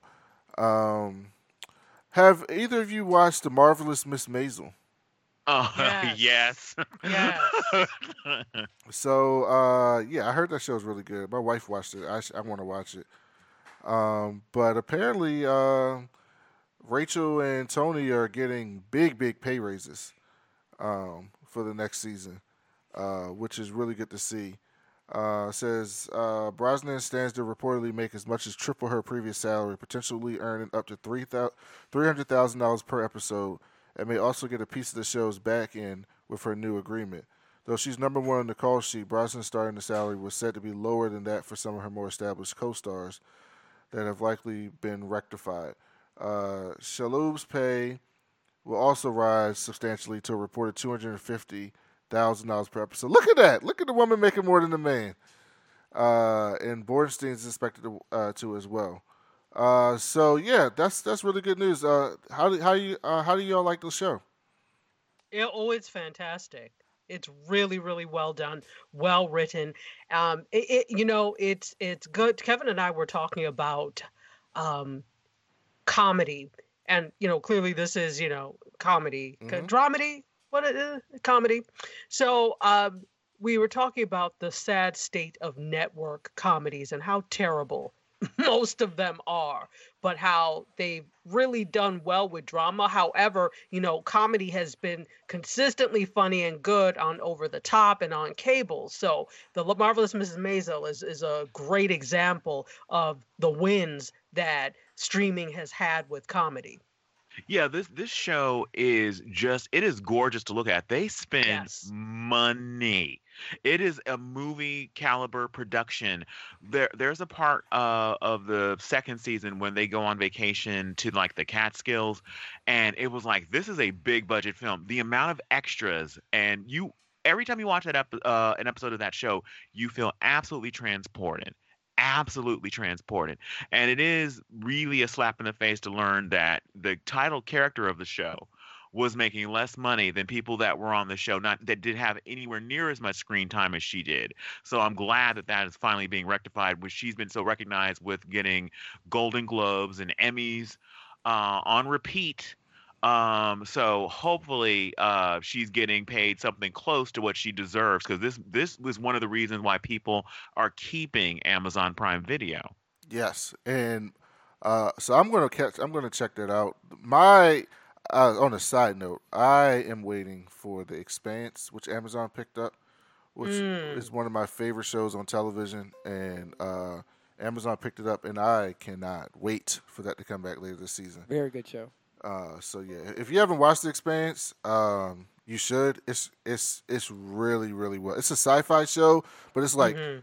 one of the best stories I've ever seen. A sci-fi show, and it's just incredibly acted, Very interesting concept, and it's one of the most real sci-fi shows. Like, so essentially, it takes place 150 years from now, and we have like colonized Mars, but like not fully. Like, they still have like some dome cities, but the Mars and Earth. Basically, the people of Mars were tired of being ruled by the people on Earth, so they basically formed their own like nation, and so they're like a part of the UN. So like the UN includes countries and like Mars, and then there's like these people that live in the asteroid belt that like mine stuff, like to get ice and water and bring it back to Mars because they don't have resources there. Belter, right? And yeah, they're called belters, and so they all have like their own. It's like this big political drama in space, and, but they still haven't found intelligent alien life. So it's not like it's a bunch of aliens running around but they think they might have found something, and it's like this whole thing of like politics plus this other threat coming. This mystery. Similar to like. Game of Thrones, and how Game of Thrones has um, The White Walkers. the fight for the the throne, but then you have this White Walker threat coming, and people need to figure it out. It's similar to that style, so it's really really well done. Oh, I'm gonna have to check that out. Yeah, The Expanse is good. The first the first three seasons are on Amazon Prime. You can For watch free. them for free. And then the fourth season, it was on Syfy, and then they just Syfy canceled it, and then Amazon picked it up. Uh, Jeff Mm. Jeff Bezos actually said it was funny. He came out I want at the show. time, and he was like, "This was literally my favorite show on television, so I want Amazon to, to, to produce it." So he bought the show basically because his- he liked it himself, which is actually funny. Um, Do you all remember uh, "Are You Afraid of the Dark" and all that on Nickelodeon? Of course, do, Yes, yeah. of course. Okay, so both of those shows are actually getting rebooted. No. So No. all that is being rebooted, and Kenan Thompson is going to be the executive producer for the show. Um, according to a release, the new weekly series will showcase a fresh cast of kids with original cast members making special appearances. Uh, TV executive Kevin Kay from All That, SpongeBob SquarePants, Lip Sync Battle will executive produce alongside Kenan Thompson and comedian Jermaine Fowler, serving as consulting producer on the series slated to premiere this summer. Uh, so yeah, all that's coming back. Um, and then Are You Afraid of the Dark is getting a TV miniseries revival. The successful 90s era horror themed anthology series was one of Nickelodeon's most popular titles during both its initial run, 1990 through 96, and its much shorter secondary run from 1999 to 2000. Having gained its share of praise over those years, many fans have been patiently waiting and hoping for the day it returns. Uh, These so fans are in their 30s, yo. These fans are in their 30s, maybe 40s. This is terrible. It's a terrible idea. how's this a terrible idea? It's fucking terrible. Where are they gonna put this stuff at? Well, my, my Uh, guess it's is gonna they're be gonna, on- these people it wanna, looks like they want to be able to introduce this to their kids. That's Yeah, it's I gonna think be a on- lot of It's gonna be on Paramount. It looks like the Paramount channel. Uh, Are you afraid of the dark? Kids don't watch that channel. Uh, so. Did you see the Twilight Zone reboot with um with um my man from Get Out, Yeah, it's actually really good. um, Jordan Peele? It's coming. It's going to be coming on CBS All Access. People are going to watch that. I know I'm going to watch it. Do you have so you have CBS All Access? I just got CBS All Access because one because of that. Two Discovery. because they're doing uh, Captain Picard from Star Trek: The Next Generation. They're doing a series that just follows him right. and Patrick Stewart, which I'm like, yes, please. And everyone tells me how great Star Trek Discovery is, so I had to start watching it. No, it absolutely is. But one of the things that they do that really bothers me is how they release their shows. So how do they do They it? don't do they don't do it Netflix style. They release one episode of Star Trek Discovery as a precious gem each and every Sunday night. So you get one episode a week, and, and I mean, oh, I see why they do it, but yeah, Oh wait, wait! It, it gets worse. You're Oh, thinking, no. Kevin, stop. That it gets worse. no, no. They don't even give you the full season. They give you half the season, one episode at a time. then they take a nice little break. You know, because you can't handle more than like eight episodes in a row, can you? No, it's too tense. So you have to take a little breather. We all relax for a few months, and then we give you the second half, one episode at a time. That's trash. So this is my this is my survival guide for uh, CBS All Access people, because there's not that much content there. The content that they do have that you'd be interested in is great, but it's not a lot. Wait for all of season two of Star Trek Discovery to have aired. Once it has, you join for one glorious month. Watch all of watch all of season one, watch all of season two, and watch their uh, their after trek. They have like a, a talk show, like a walking a Talking Dead kind of thing that is brilliant. They have tons of people that are involved. They have writers. Eh, They really respect writers on that show. They respect the actors. It's a great show. But is it worth paying every month for when you no. No, get it for one glorious month. Watch all of Captain Picard. Wait for that too. Wait for the whole season to be uh, dealt out. Then have it for a glorious month, and then join uh, uh, next a year later. Join for another glorious month. Do not. I feel like do not support them because these shows, all the trash that is on regular CBS, and they want to like, oh, you nerds, we're gonna get some extra money out of you. Don't turn me upside down and shake my pockets loose when you can put on some stupid MacGyver reboot can be on regular CBS. My parents love See, that show. See, here's here's the thing.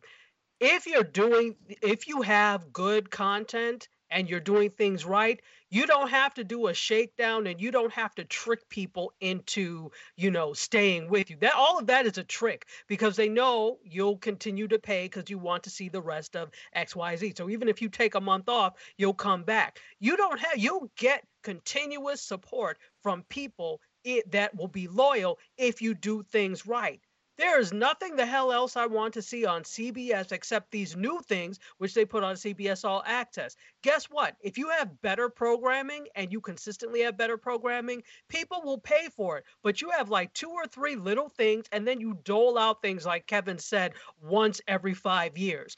Stop playing those tricks. If you do things right, people will follow you. I mean, look at okay, look at Netflix. Granted, they have built up uh, donkey's years of, of content, and they're putting 13 billion in original content. So Mhm. it's a little bit of a different case, but they have loyalty because they do things right. They provide content that people want.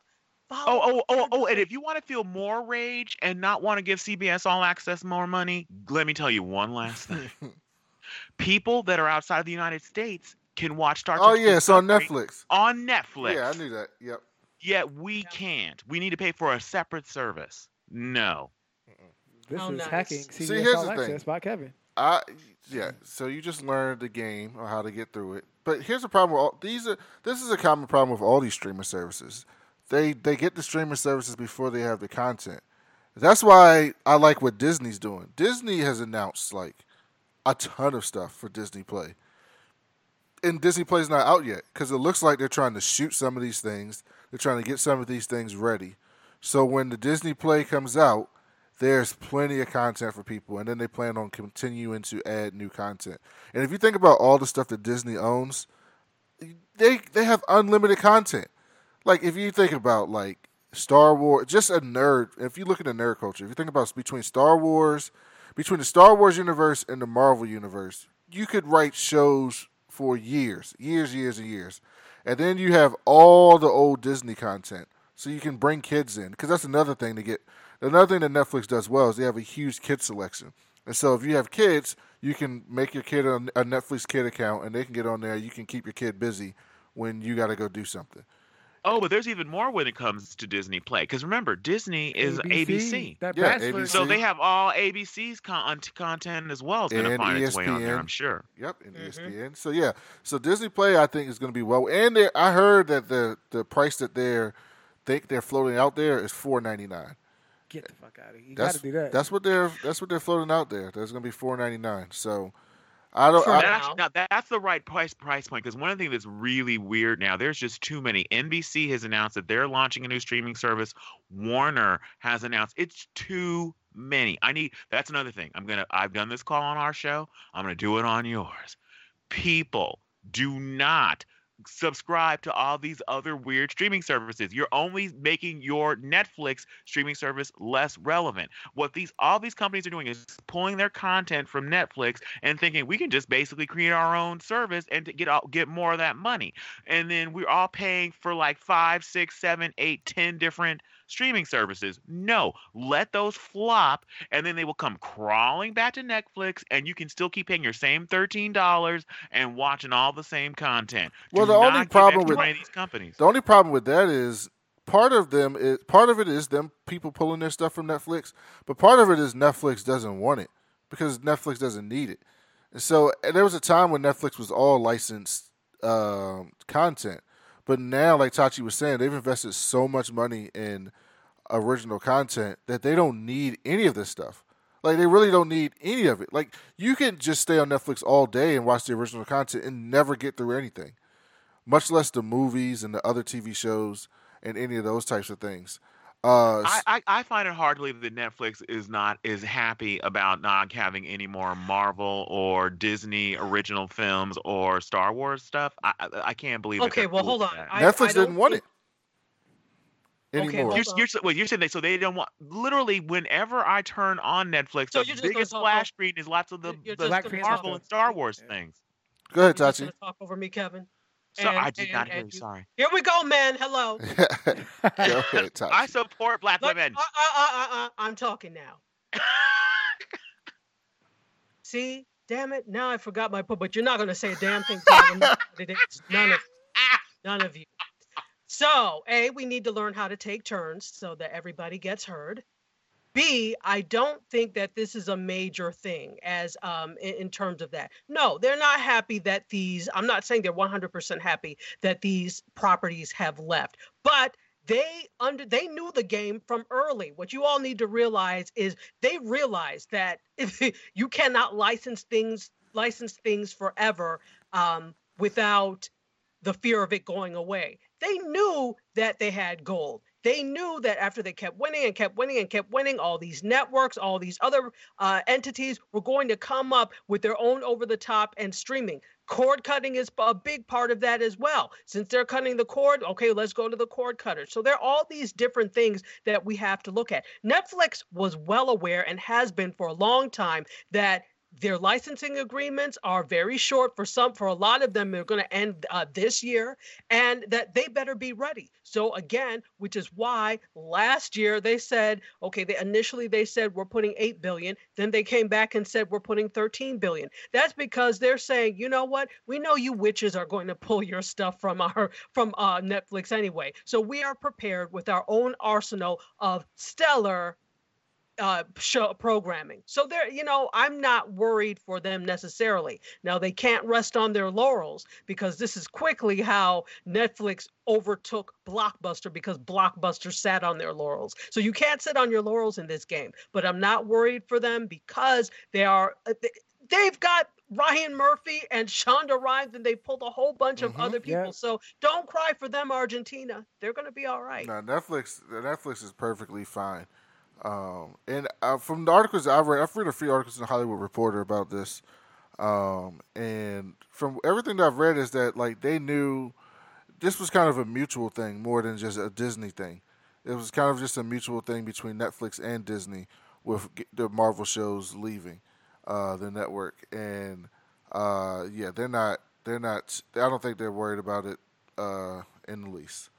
Uh, in that case, uh, let's just let's uh, speed through some of these other ones because we I've kept you guys here a long time. No, we're Uh, enjoying it. that's cool, cool. Um, Frozen Two trailer sets all time views record for animated movie. So uh, yeah, I I saw Frozen. It was great. I liked Frozen. I never got why it was such a big thing, I, I don't get that either, but but I mean, Frozen strong made female one. roles. I don't like. you know, Frozen made one point two billion dollars. Like that's absurd amount of money. So yeah, Frozen two is coming out. Uh, are you guys into animated films? You gonna go see Frozen two? No. I like animated films. I saw Frozen. It was delightful, but um, the, the the the reality remains that anything that is animated for the most part is going to be a hit with kids. And so it's going to do well unless it's just that terrible of a film. But for the most part it's it's going to do well. And i'm sure Fro- frozen 2 and i don't even get why the song let it go was such a no disrespect to the No- i don't understand no i don't understand I, I don't get it. I don't get it. But there's no rhyme or reason as to what children like. And if kids like it, the parents like it too. So, yeah, yeah, the original answer, no, I'm probably not going to see it. But I will see it if it, when it comes on TV. Shout out to that baby shark. Okay, song. I was one of the song last rocks. people on the planet Earth to see Frozen. And I was resisting it for the longest time. But I find when I saw it, I, I can't deny I was delighted. uh, that the, the, the, song to me from that movie is not "Let It Go." It's uh, it's it's the song where Olaf is dreaming about what it's going to be like for summer. How he's look, a snowman is looking forward to summer. That just my heart was like warmed. I'm like, oh damn you, Disney damn you. So I actually watched the little uh it's not even really a trailer honestly. It's like a sneak peek of Frozen 2 and the the emotion they're able to well up because there's really almost no dialogue in the trailer and I'm like, "Damn it, I actually am excited and looking forward to Frozen 2." Top okay. well, Y'all got to do it together. When yeah. Anna pulls out that knife, I'm like, damn it, what? What is going down? What is happening? Okay, okay, okay. I have not seen so the trailer, a, so now I need to. We got a Frozen fan here. We got two of them yes. with Devin. So I'm okay. here clearly. Um, uh, James Cameron's got me uh, defending Aquaman somehow. Titanic director James Cameron criticizes Aquaman for quote a lack of realism.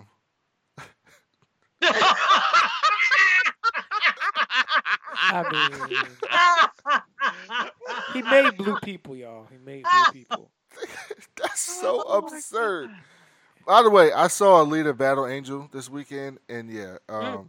that movie one is unbelievably beautiful. Like the technology in this film is incredible. Like it's absurd how beautiful that film is. However, the film has no story. It's a it's like you you're basically if you if you had to pay for movies, you're paying sixteen dollars or twelve dollars or whatever to go watch a prologue for a movie. Not like the first chapter of a movie, but like a prologue, like literally a prologue uh, of a film. And how long is it? It's like it's two. It's actually ridiculously long. I don't know how long it is, but it felt the last half an hour. I'm just like, is this going to be over with in my head? It's like this has got to be over with. And the action scenes are great. I enjoyed that, but um, yeah, the film was a little bit too long for me. Um, but that was a James Cameron thing, and people are saying that it was like basically a test run for his new Avatar film, like with technology. Oh, absolutely. He's this is why he's upset. He's upset because the, the whole thing about the next Avatar is supposed to be um, it's supposed to be Pandora underwater, mm-hmm. and so he's pissed that the that I feel like the, the Aquaman's underwater world is you know kind of people are going to be saturated. There's going to be an uh, Aquaman too, so I think he's thinking it's going to take away from how much money the the Avatar sequels are going to eventually make. Yeah, and Alita cost two hundred and twenty million dollars, and it only made forty three million uh, debut. So like, this is going to be a flop. Um, now, did you did you find her eyes to be disturbing? Because just in the ads, her eyes freak me out. They are it, they played it up though, so it's not like an accident. They play up her eyes, and I think it has okay. something to do with her character. But the story, the the film was very like um, very thinly sourced about the character. So I was listening to a podcast review, and one of the women on there is like a big book person. So she read the manga of Alita Battle Angel, so she knew about the book, and she's basically like. the none of this is in the book, and not none of this not none of this is in the book like an adaptation from the film, not like that. Meaning like the book just picks up with Alita like being the battle angel and in her world, and the movie tries to give her a backstory that was never there.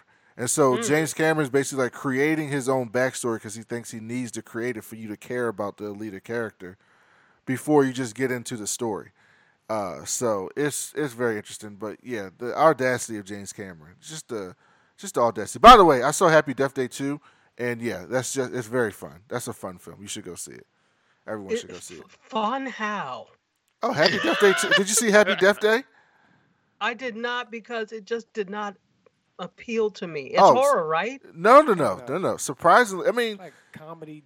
It's like comedy horror. Like it's you. You would think it's like this teen horror joke film. It's uh, it's not. It's I mean it is in a way, but it's it's not. It's a film that like knows what it is. Like the film knows that what genre it is trying to do, and it, it doesn't take itself too seriously. So it's now, it is, speaking of well, yeah, what I'm going to ask about the ending of part one, since there's a sequel, I mean, the question is in the first movie, she keeps getting murdered by this baby faced, uh, baby face mass killer. Uh-huh. So does in in the first movie, it isn't answered why this is happening. It does, and sort of, but then the second movie goes into more detail on what caused the first movie to happen, and then they accidentally make it happen again. But it's done in a different way where it's it's done really really smartly. Like if you look at the reviews on it, they're all almost really positive. And this one goes well into sci-fi. It's basically like Groundhog Day mixed with slasher film, but not blood. Like there's no blood. Mm-mm, But there's there's mm-mm. no blood, and you don't see any of it. But the kills are like Mm-mm. hilarious. Like there's one part in this second one where she's like dying on purpose because she's trying to figure out like eh, she has to like it's like this science project, and they have to figure out the science project to fix what's causing the repeating days. And so, but every at the end of the day, all the people that are helping her with it don't remember anything. So she's the only one who has to remember everything. So she's they're they're doing all these tests during the day, and then at the and then at nighttime she kills herself. And so she's doing all these ridiculous things to kill herself, and it's like this one person who she doesn't like in, on college campus. So she like jumps out of a plane and like crashes right in front of them where they're like kissing their boyfriend. And it's just it's like really really fun. So it's it's not like what you think. It's not like Saw or Scream or anything like that. It's basically like Groundhog Day with a really good actress. Like the the girl who played the girl in the movie, she's really good. Like she's like doesn't need to be in this movie good type actress. Wow. like she- she's really good. She's really the whole cast is actually really good, but she's really good. Um, I got on sidetrack. Um, No, that's okay. Glad you Uh, enjoyed it. Chris Pratt is messing up again. So uh, he def- he defended his anti-LGBT church after he got called out by Ellen Page. Uh, actor Chris Pratt appeared to defend his church, Hillsong, following criticism for it being anti-LGBT. There have been rumors and criticism of the church for some time. These sentiments gained steam last week. However, when Ellen Page publicly called out Pratt for not addressing the church's uh, LGBTI stance, stances while discussing it with Stephen Colbert, Pratt posted a lengthy statement on his Instagram story addressing the church's controversy regarding the claims of him belonging to the church that is infamously anti-LGBTQ. He wrote, "Nothing could be further from the truth." So there it is, and he does this thing where it's like it's a picture of this goat, and it's like Jesus said, "I give you a new command: love one another," and he he basically just disregards it. So he's been kind of messing up for a while now with different things. Uh, so he's got a. This is just another time. I saw somebody was like, "Uh, when Avengers Endgame comes out, can he not come back?" so one, of, one of the things he did say in the statement uh, was uh, that he released. He said that you know his church isn't cool with uh, with divorce, but they supported him through his divorce, and basically whatever the church believes doesn't mean that it reflects on what he believes. Which is like, well, if well if you diverge from what the church believes, why are you why do you continue to go right, there? right. That's that. That's that whole thing. Well, okay, no, that is that whole thing. And uh, let me just play the other side for a minute. There are certain things in a lot of people's different faiths that faiths that they don't subscribe to, but they still go. Why are people holding Chris Pratt to the fire for that? Well, it's Oh, mostly tell you why. because Chris Pratt has done other stuff in the past. Ru- no, and, and, and, and rightfully so. Yes, he's been stupid in the past, but for this particular thing, is is that any different? Just just look at the other side of it. Is that any different than um, many other people that are with many other faiths? For you know, okay, let's take Scientology and some of the cockamamie things Yeah. that, that go on there, and how many people in Hollywood are part of Scientology. Yeah, well, I'm not cool with Scientologists either, but but the, but the Chris Pro with, with the with the Chris Pratt thing. oh, but don't sue, don't sue. Wait, wait, you guys are great. But when it comes to the oh, Chris Oh, Pratt gosh. thing, the idea that they basically use him as us as the face of that church, and so that's what it is. So if if you're going to basically represent and kind of be the face of a homophobic church, don't be surprised if people are like, "Well, what's up with you?" and be like, "Oh, well, don't look uh, just because whatever they believe doesn't mean that I believe that." But then also be the face of it. So this is what the church said. The church, the pastor said, uh, he holds traditional Christian thought on gay lifestyles and gay marriage, and that God's word is clear that marriage is between a man and a woman. And he continued. He says, all people, but do not affirm all lifestyles. We do not affirm all lifestyles. Put clearly, We do not affirm a gay lifestyle, and because of this, we do not knowingly have actively gay people in positions of leadership, either paid or unpaid. So they're basically just like, uh, so that's why it's people are coming after him because if he, at one hand, he's saying the church, he used the example, I got the church doesn't divide, the church doesn't support divorce, but they supported me with divorce. But at the same time, he said the church said they don't support gay people, but they also like don't have any gay people in anywhere. So people are looking at it as like this stark hypocrisy where you're like, you say you don't support divorce, but you're willing to work with divorce. Oh, absolutely. But you draw the line. yeah, You draw the line Absolutely at gay people when you you're wi- like you you you don't even do the thing where you go, I don't agree with it, but you're welcome here. It's basically like I don't agree with it, and you're not welcome here, type thing. And so people looked at him like, how can you know how can you know that and still come out and say that type thing? Oh yeah, no, absolutely. I agree. I just was looking at the the other the other end of it. Yeah, I'm on team Anna Faris all day, every day. you got out just in time, homegirl. I, I have a problem with these types of, of churches too because my thing is like I'm like you think if they're not anti one they're not anti Oh, others yeah. Oh, so yeah. Mhm. usually these are the same churches that Mhm. have other distasteful Yes. views like racism misogyny etc Exactly. so that's my problem you It's know, never just one. churches. it's never just one Mhm. it's never just one except what the acceptable stan- uh, status quo is Yep, yep, yep. Uh, all right, quickly. Uh, proof that nobody gets canceled. Woody, Woody Allen sues Amazon. Oh, well, sort of. Woody Allen sues Amazon for backing out of film deals. He's seeking sixty-eight million dollars after Amazon shelved one of his movies. One, at this point, why are you still making movies with Woody Allen? Like we know it's way too much. We wait, you know, way too much about Woody Allen for you to be making movies with Woody Allen. Two, mm, I hope he don't get his money. That's how I feel. I hope he doesn't get any of his money. Um, you guys got anything to say about that? Oh, okay, yeah, I want to chime in. Yeah, Yeah. I absolutely agree with you. I, I I don't feel bad for Amazon if uh, a I do think he has a case because normally in these kinds of things when there's some kind of when something comes out about your background, you can have like a morals clause that says like, well, we didn't know you were a pedophile when we said we were going to work with you. Right. But everybody knew what the score was with Woody Allen. It only reared its head again when um, uh, uh, Ronan Farrow wrote an article about the fact that, oh, do you guys remember that this guy molested my sister? Remember that? Remember that? And that was like, oh yeah. And so we don't want to do movies with him.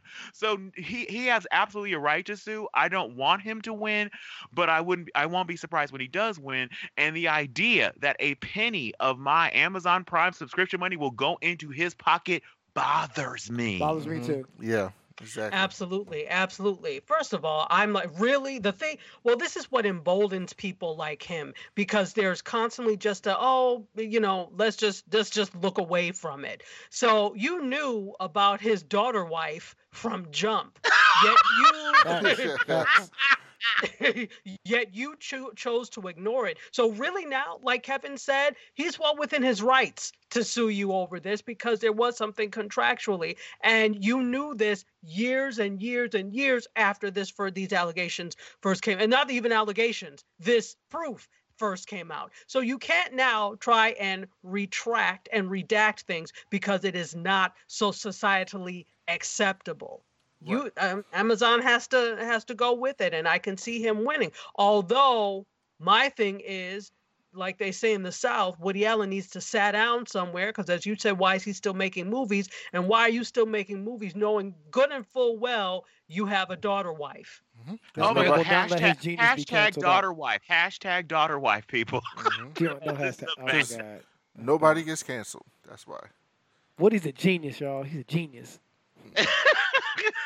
Gets And see, that's why he continues to be genius because people, it, all of this, people just uh, turn the other way when it comes to these things. This is why, this is what emboldens them. So he probably will win and will Oh, go and- on to make many more movies. and also all the actors that are in his movies, the ones that have now dedic- uh, donated the money they made off of the movie that uh, he made with Amazon.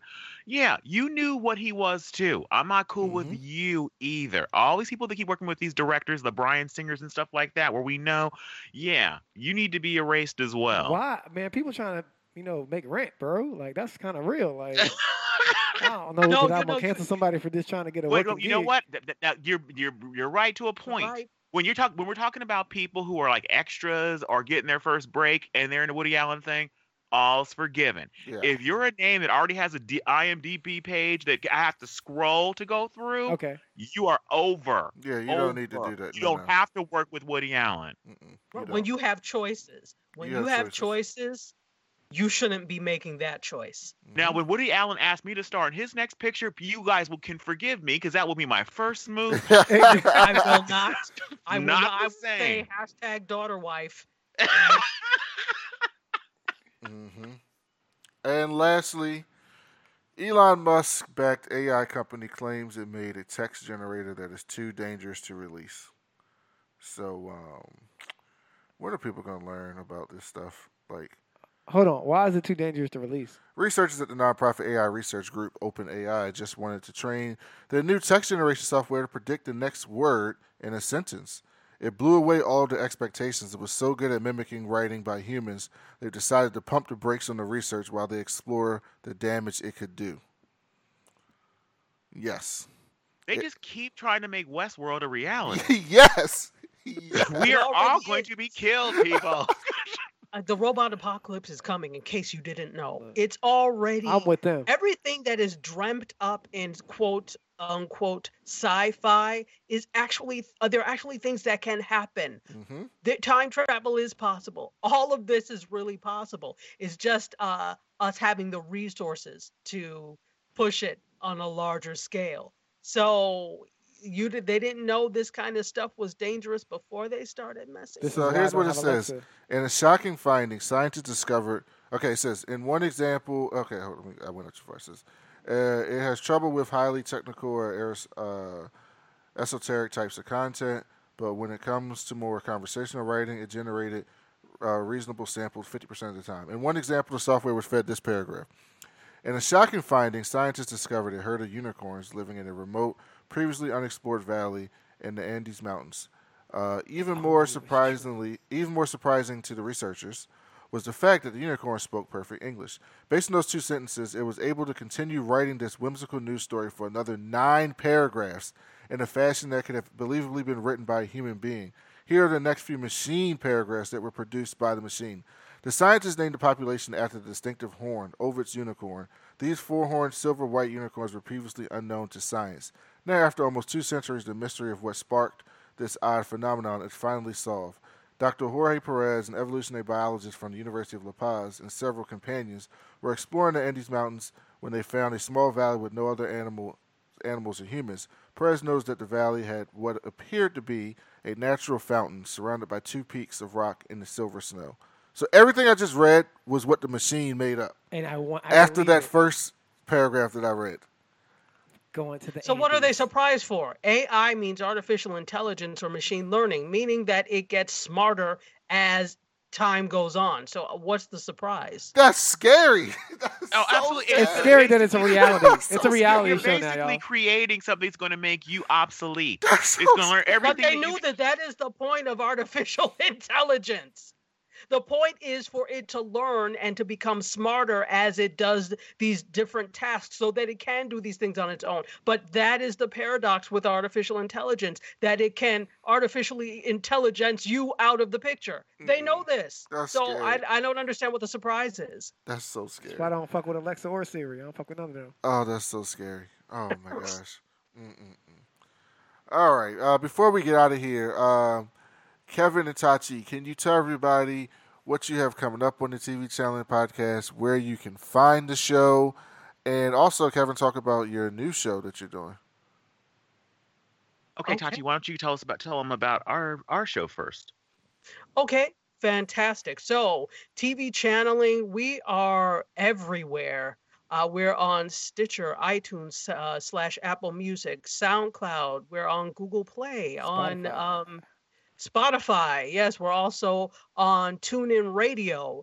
Basically, any uh, podcasting platform we are on. We're also every Tuesday at 5 p.m. We are on WJMSradio.com. So 5 p.m. Eastern, 2 p.m. Pacific on WJMSradio.com. And as I mentioned at the beginning, we're going to be, um, we have a news show that's coming on tomorrow, and the new episode is actually up now. So you can listen to that now. Some of the same stories that we talked about today, we go through and peruse. And then uh, again, we have a, a really great show coming up with a reality TV show producer that has worked on almost every single reality television show that you know and are aware of.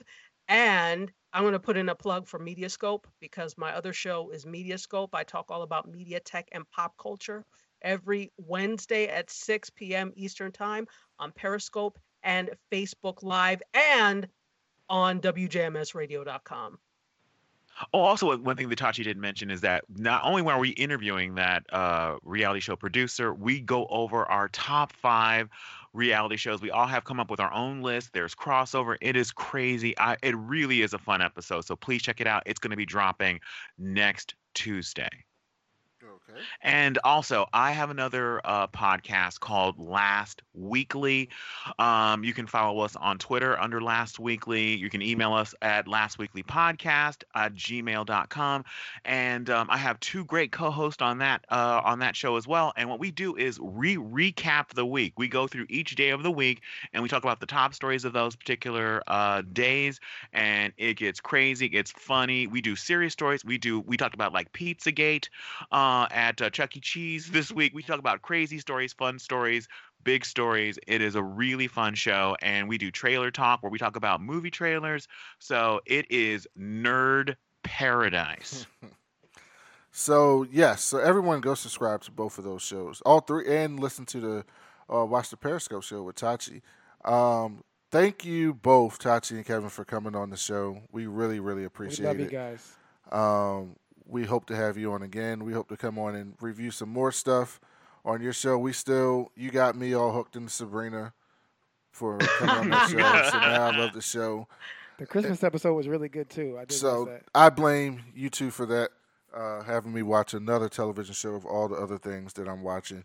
Uh, that added another thing. But thank thank you both so much for coming on.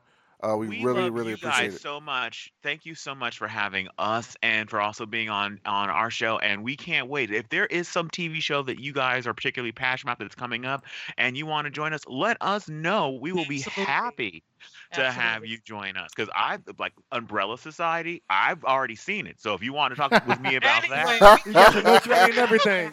I'd be happy. To we do can't wait to have you guys back. Yeah, Oh, absolutely. one last quick thing, Sure. because you know I, I hate to ask this because Ta- this happened when Tachi was on the show, but now that I'm on the show, I don't get asked the question I was looking forward to. What nerdy thing have I done this week? Why Oh, is it the one show I'm on that isn't brought up? Oh, see, we we haven't done that recently. So let's let's do it. all right. What Do have it. you done nerdy? Well, I got to be on the podcast. Why so serious? so, so that was the nerdy thing I've done this week.